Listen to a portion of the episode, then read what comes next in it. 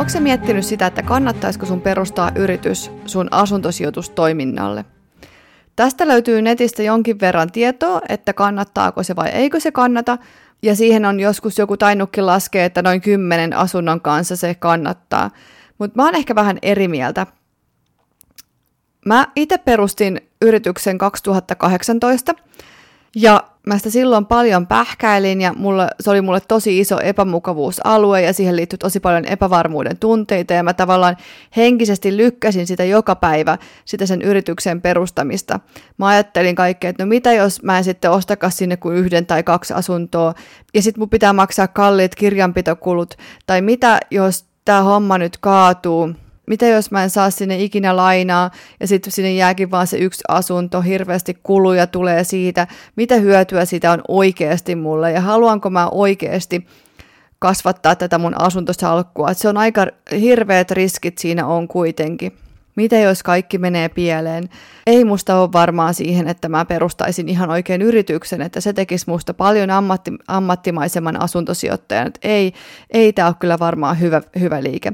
Ja koko ajan tämmöisiä pieniä ääniä tuli mun niinku pään sisällä, että mun ei kannattaisi tehdä tätä. Ja tähän on sama juttu kaikkien asioiden kanssa, joka tuntuu tosi pelottavilta ja epävarmoilta, että sitten aletaan lykkää niiden asioiden tekemistä niiden eteen, kun halutaan pysyä siellä mukavuusalueella.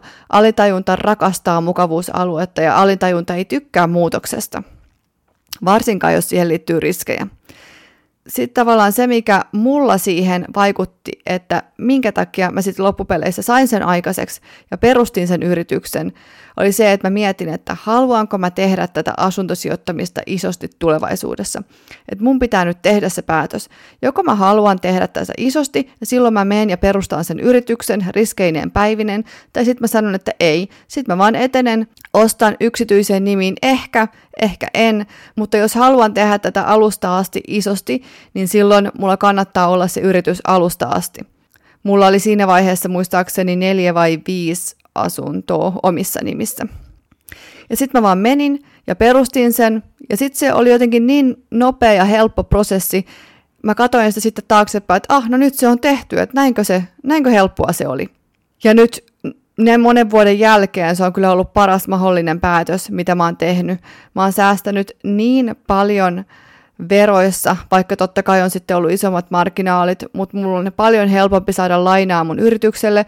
Nykyään kun mä asun ulkomailla, niin mä en edes saa yksityiselle, henki- yksityiselle enää lainaa. Ja se on auttanut myös näissä mun asuntoasiajutuissa, että mä oon pystynyt webinaarit myymään sitä kautta, tekemään someyhteistöitä ja niin poispäin. Eli jos sä haluat tehdä asuntosijoittamista isosti, sä tarvitset sen yrityksen. Ihan jo pelkästään sen takia, että siinä on huomattavasti vähemmän riskiä.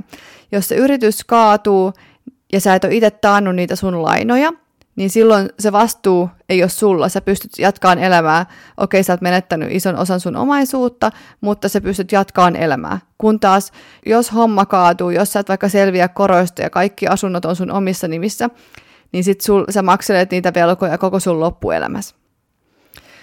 Mä oon tehnyt tästä webinaarin tästä osakeyhtiön perustamisesta asuntosijoittajalle, ja mä käyn siinä kaikki syyt läpi, että minkä takia sun kannattaa perustaa se yritys, mutta mä käyn myös totta kai niitä riskejä mitä on niitä huonoja puolia, mitä siinä yrityksen perustamisessa on. Jotta sit kun sä oot nähnyt sen webinaarin, sä tiedät tasan tarkkaan, haluatko sä, etkö sä halua perustaa sitä yritystä. Mutta jos sä sitä jahkailet, niin lopeta jahkaileminen ja tee se päätös. Ja jos sä et ole vielä varma, niin katso se webinaari ja sen jälkeen tee se päätös. Jos sä perustat sen yrityksen, niin se kannattaa perustaa mahdollisimman aikaisessa vaiheessa. Eli mitä aikaisemmin teet päätöksen, sitä parempi. Kiitos kun kuuntelit. Hei, mua ja algoritmia auttaisi tosi paljon, jos sä kävisit arvostelemassa ja tilaamassa tämän podcastin Spotifysta, Apple Podcastista tai mistä tahansa, missä sä tätä podcastia kuuntelet. Ja hei, ota myös asuntoasiaa Instagram-tili seurantaa. Me jaan siellä paljon tietoa asuntosijoittamisesta. Ensi kertaan, moi moi!